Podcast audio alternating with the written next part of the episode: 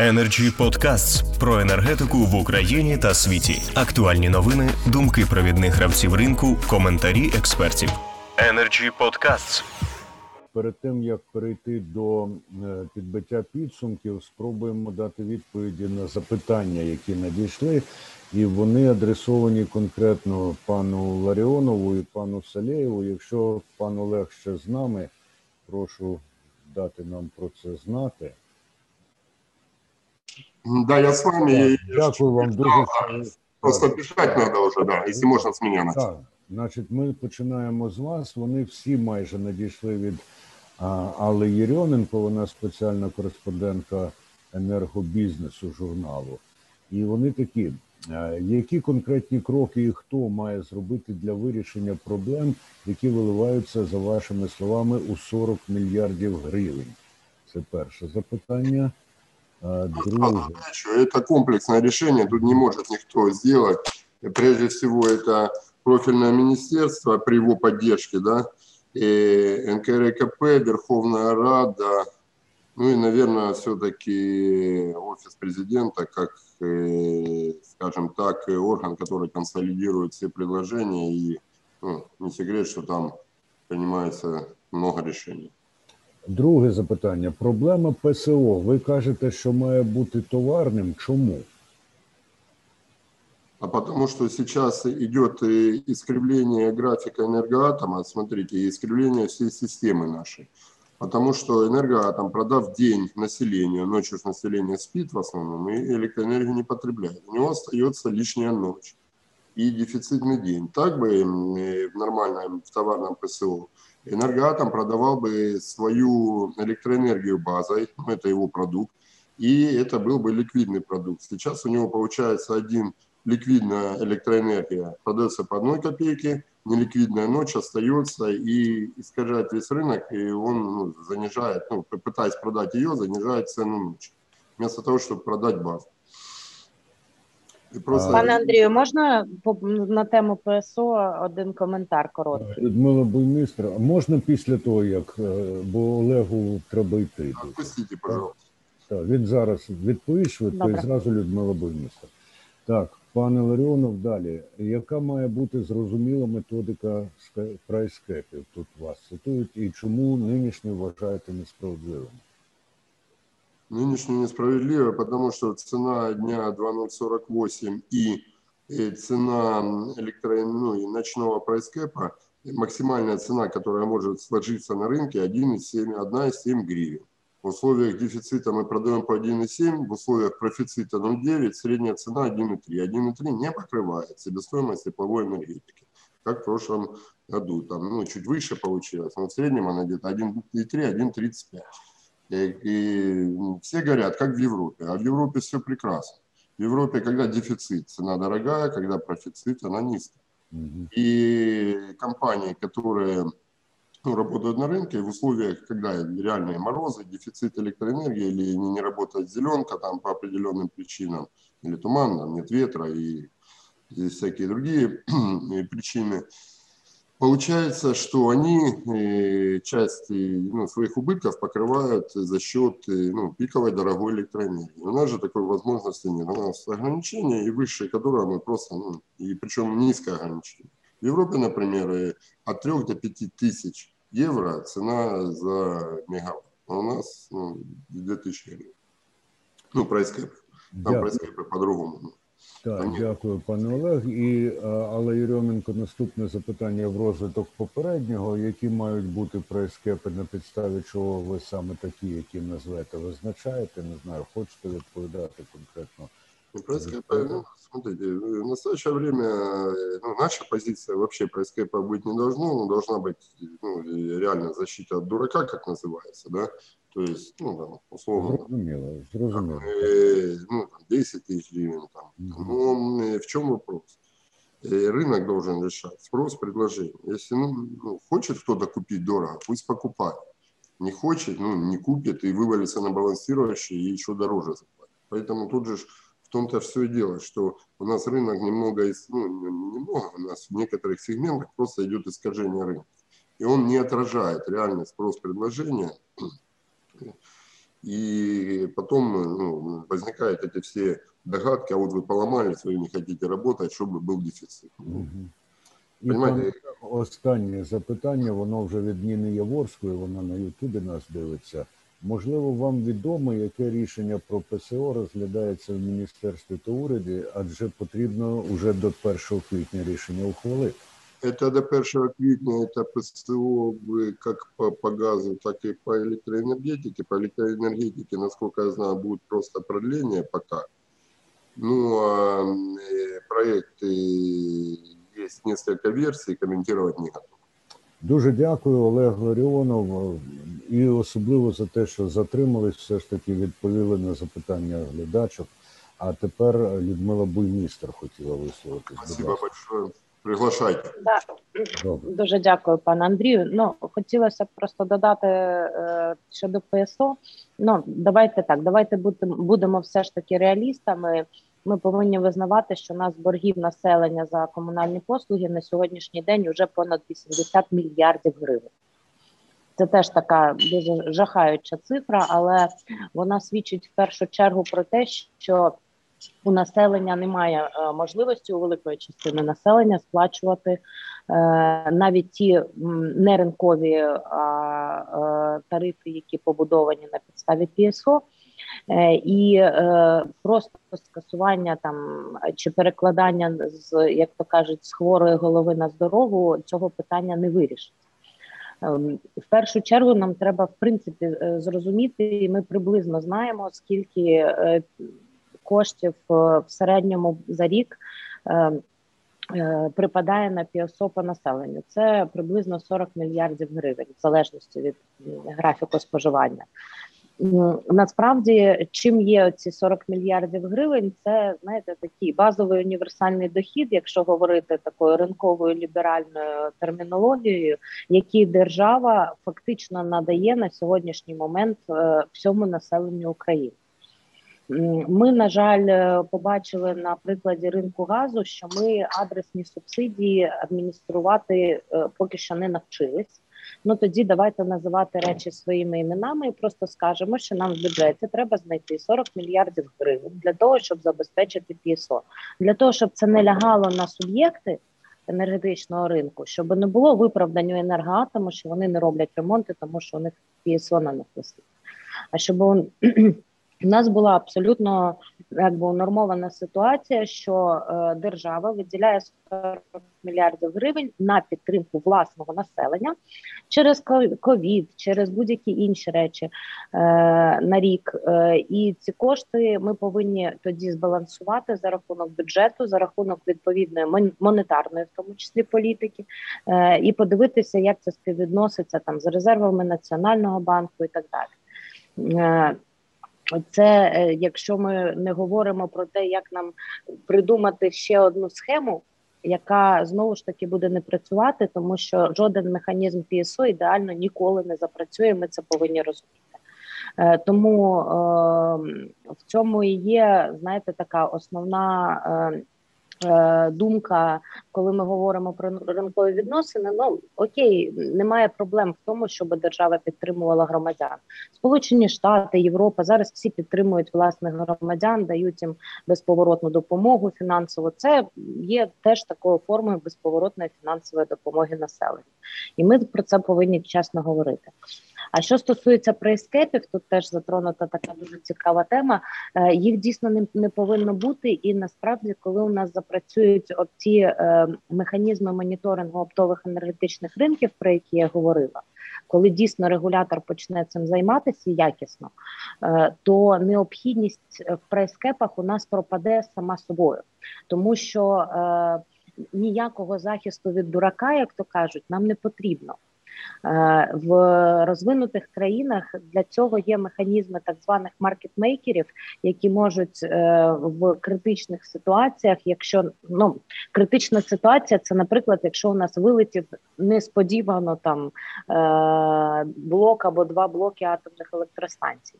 Оце може бути та ситуація, яка буде впливати на ціну таким чином, що можуть бути якісь неринкові коливання по ціні або якщо у нас там зупиняться половина вугільної генерації. Е, Для таких випадків є якраз механізми маркетмейкерів, е, які е, беруть на себе зобов'язання як по продажу, так і по купівлі певних обсягів за певними цінами, і і встановлюють таким чином той коридор ціни, в якій конкурентна ціна може коливатися. І такий механізм якраз закладений в законопроекті 4503. Він повинен ще до бути доопрацьований разом з регулятором, тому що механізм сам буде описаний якраз на на етапі підготовки підзаконної нормативної правової бази, але саме цей законопроект він прибере необхідність в прайскепах як таких, як явища, в принципі, і при цьому буде гарантувати, що не буде маніпуляцій і не буде зловживань е, ні одним з монополістів е, на цьому ринку, і не буде таких цінових е, гойдалок, які ми спостерігали останній рік. Дякую. Я думаю, что, знаете, мы все говорим о том, что есть системные проблемы, о том, что э, есть целый ворох регуляторных на сегодняшний день вопросов, которые необходимо решать, и эти вопросы, которые касаются и генерации, которые касаются и операторов, и ну, всех участников рынка. И я думаю, что, вот я думаю, что а, опять же, все высказывались э, о том, что а, пока а, все ключевые, кто принимает решения и влияет на развитие отрасли, не начнут садиться вместе за одним столом и систематически решать эти вопросы, то отдельные проблемы, которые мы обсуждаем по тем или иным генерациям, по тем или иным компаниям, а, ну, к сожалению, они будут и место быть. И, и, к сожалению, опять же, я думаю, это там все сказали сегодня о том, что времени для решения этих системных проблем их остается, его остается все меньше и меньше. И если мы а, не решим а, болющие вопросы, которые есть в отрасли и которые проявили себя в ОЗП 2020-2021 года, если мы их не решим а, в ближайшее время, в 2021 году, то ОЗП 2021-2022 года может быть еще более драматично, еще более негативно а, с точки зрения готовности системы для его прохождения. І саме до вас є запитання з Фейсбуку. Алла Єрьоменко питає, як ви ставитеся до спроб Офіса генпрокурора про поновлення справи Роттердам Плюс? Отрицательно, отрицательное отношение. Я думаю, что много вокруг этой темы, много раз уже и компания отвечала на все эти вопросы и э, экспертное сообщество, и экспертные органы, которые должны отвечать за эти вопросы, э, уже разбирались, проводили расследования, и э, мне кажется, что все уже там, убедились в том, что э, данная модель, она э, была работающая единственно правильно на тот момент. Как бы подводя тоже, услышав специалистов, подводя ну, свое мнение, мнение компании, действительно, те все намеченные мероприятия, намеченные шаги необходимо делать, выполнять, готовиться как нам, энергетикам, так и всему, всем причастным к электроэнергетике, для того, чтобы безаварийно и надежно пройти следующего ЗП. Здесь и финансовые вопросы, и технические, и так далее. Не буду повторяться. Я бачив, там Михайло Волинець хоче взяти слово. Пане Михайле, будь ласка, ваше слово. Пане Андрію, ви сьогодні мене не перебували. Я вас дуже щиро поважаю. О, а а якби перебував, то було б або я нервував би. Будь ласка, тому що хвилююсь, е, дуже важлива тема. Коли так, е, знову піднімають тему Роттердам Плюс, я хочу сказати, що це е, спекуляції. Бо коли працювала формула Роттердам Плюс ціна на е, вугілля державних шахт реалізовувалась вугілля реалізовувалась по ціні 2500 гривень. І таким чином державні шахти отримали при збалансованій ціні 10 мільярдів гривень. не було таких е, страйків, не було таких напруг. Люди платили комунальні платежі.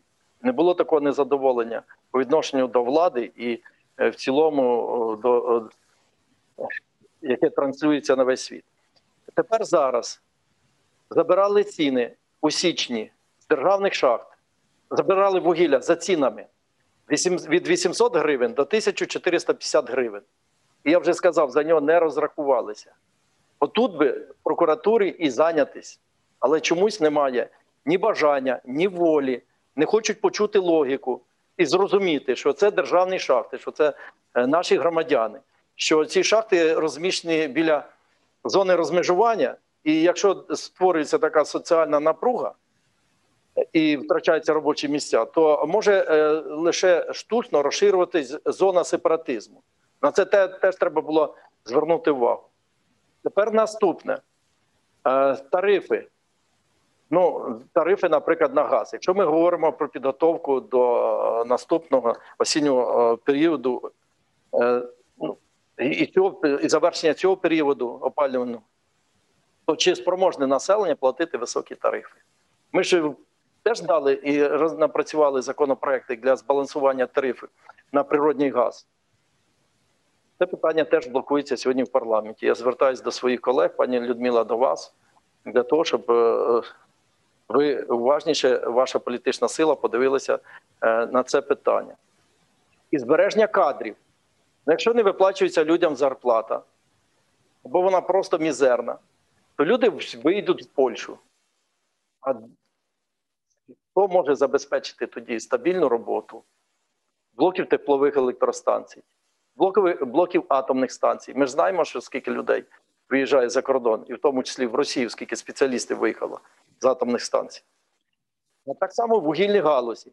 Не буде завтра кому працювати. Це надзвичайно важливі питання, які знову ж я в підсумку підвожу до комплексного необхідного комплексного вирішення питання. Дякую за увагу. До пані Людмили є запитання. У нас надійшло. Ви пропонуєте перенести обговорення, і треба розуміти вирішення проблем енергоринка на площадку РНБУ. Чи не означає це прямий заклик застосувати певні санкції, чим власне і прославилось РНБО цього року? Е, Зараз що заважає парламенту ухвалити рішення про припинення імпорту білоруської атомної енергії? Дякую від Алли Юрьоменко. Енергер. Дуже дякую вам за запитання. Тут е, відповім відразу і пані Алі, і пану Михайлу своєму колезі. Знаєте, якщо б я була головою комітету енергетики, я би це питання піднімала, мабуть, на кожному засіданні погоджувальної ради і. Е, Приштовхували їх до порядку денного, і думаю, що підтримка, в тому числі опозиційних фракцій, на ці законопроекти у нас точно є, і більше того, я знаю, що всі проєвропейські сили ми вже я особисто вже проводила консультації з усіма, е, готові ці законопроекти в залі підтримувати, як тільки вони будуть поставлені до на голосування на порядок денний. Е, саме тому я наголошую на тому, що е, саме від голови енергетичного комітету сьогодні залежить е, в принципі, яким чином будуть вирішуватися всі ці проблеми, адже проблем, які лежать в законодавчій площині, які повинні пройти через голосування через Верховну Раду, питань таких дуже дуже багато. Що стосується перенесення обговорення питань енергетики на площадку РНБО, знаєте знаєте, ну я по перше вже закликала РНБО публічно навіть е, е, застосувати санкції проти комерційного імпорту електричної енергії з Росії та Білорусі. Е, більше того, як я вже казала е, при своєму виступі, сьогодні питання енергетики це питання в першу чергу національної безпеки нашої держави і того, чи ми виграємо чи програємо в гібридній війні за українську енергетичну систему. Якщо ми зараз цей момент упустимо, то нам вже не буде кого звинувачувати ні монополістів, ні зелених, ні е, е, Росію з Білоруссю. Це буде зроблено виключно руками е, сьогоднішніх очільників галузі. І я про це можу абсолютно відверто сказати.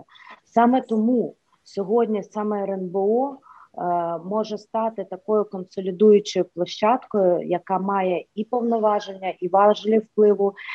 І, до речі, при МБО створена експертна рада з питань енергетики за ініціативи Володимира Зеленського. І саме гостроту цих питань її потрібно сьогодні доносити не тільки на рівні експертів, і тут е, з паном Михайлом погоджуюсь е, величезне питання: а де голова регулятора при обговоренні цих питань, і де голова профільного комітету при обговоренні цих питань? А вони ховаються.